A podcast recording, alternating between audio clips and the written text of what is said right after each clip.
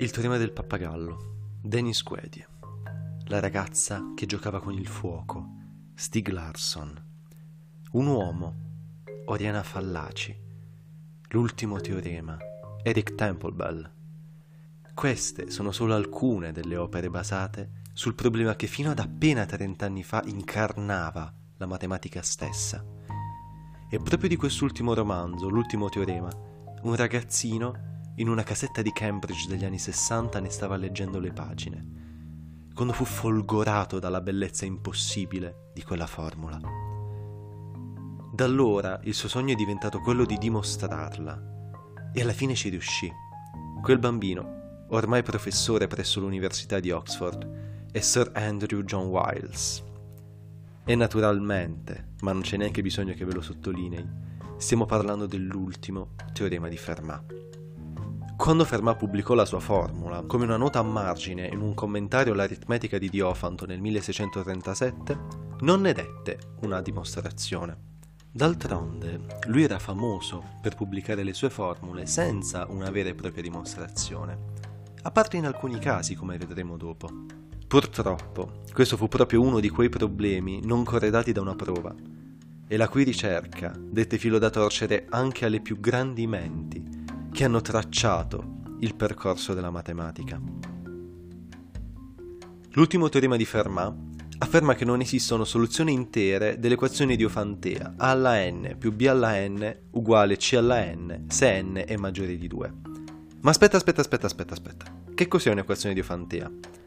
Beh, un'equazione di Ofantea è una normalissima equazione da scuola media, però a coefficienti interi.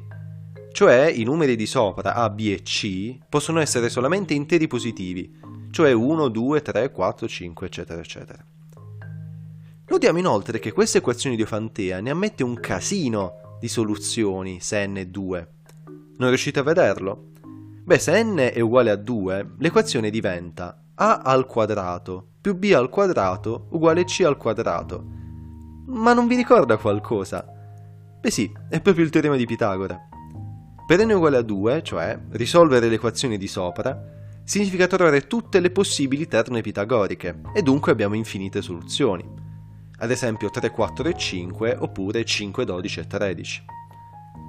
Invece il teorema di Fermat afferma che se n è maggiore di 2 non abbiamo soluzioni di quell'equazione di Fantea e quindi non esistono delle terzette di interi che si comportano come le terne pitagoriche se elevate alla n.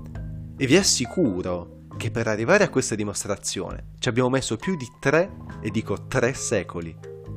Spesso i matematici riuscivano a dimostrare solo casi particolari del teorema, cioè per valori fissati di n, ma mai il caso generale.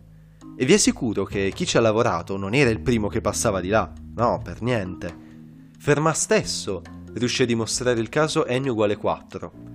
Legendre di Richelet il caso n uguale 5 Eulero il caso per n uguale 3. E moltissimi altri si avventurarono nella dimostrazione, ma con scarso successo. Solo nel 1994 Andrew Wiles, con il suo primo studente Richard Taylor, riuscirono a coronare il sogno che possedevano sin da bambini e dimostrare finalmente l'ultimo teorema di Fermat. Tuttavia non vi racconterei questa storia se non nascondessi ancora un piccolo e minuzioso segretuccio.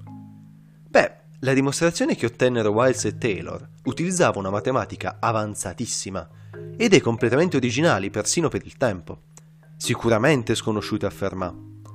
E allora si insinua comunque un piccolo dubbio nella testa. Ma come ha fatto Fermat a pensare una cosa del genere se non ne possedeva veramente una dimostrazione? E il mistero si fa ancora più fitto quando si legge la brevissima nota in cui presentava il teorema. Lui afferma di possedere una dimostrazione e proviamo a fantasticare un po'. Se ciò che ha scritto Fermat fosse vero, allora esisterebbe una dimostrazione facile, ma attenzione, tempestate questo facile con tantissime virgolette. Una dimostrazione accessibile a praticamente tutti gli studenti di matematica, prima del dottorato. È incredibile. E attenzione, quando dico dimostrazione facile, non intendo una facilità nella dimostrazione, quanto più una semplicità degli strumenti utilizzati, sicuramente molto più comprensibile della geometria algebrica e delle forme modulari di Wiles. E vi assicuro che i matematici vanno pazzi per le cose facili. Più una dimostrazione è semplice, breve e necessita degli strumenti più terra-terra possibile, più piace ai matematici. Ed è per questo che trovare la dimostrazione che pensò Fermat potrebbe essere molto importante. Tuttavia, c'è anche una possibilità che si sia sbagliato, che la dimostrazione che aveva pensato, perché è molto probabile che abbia pensato una dimostrazione che riteneva corretta, era sbagliata, e quando lui se ne accorse rinunciò a pubblicarla. D'altronde lui stesso pubblicò la dimostrazione del caso particolare per n uguale 4, perché non pubblicare direttamente quella per il caso generale? Purtroppo, è quindi molto più probabile che Pierre de Fermat, il principe dei dilettanti, si sia semplicemente sbagliato. Che la dimostrazione del suo ultimo teorema debba essere molto lunga e complicata, così tanto da essere inaccessibile alla maggior parte dei matematici.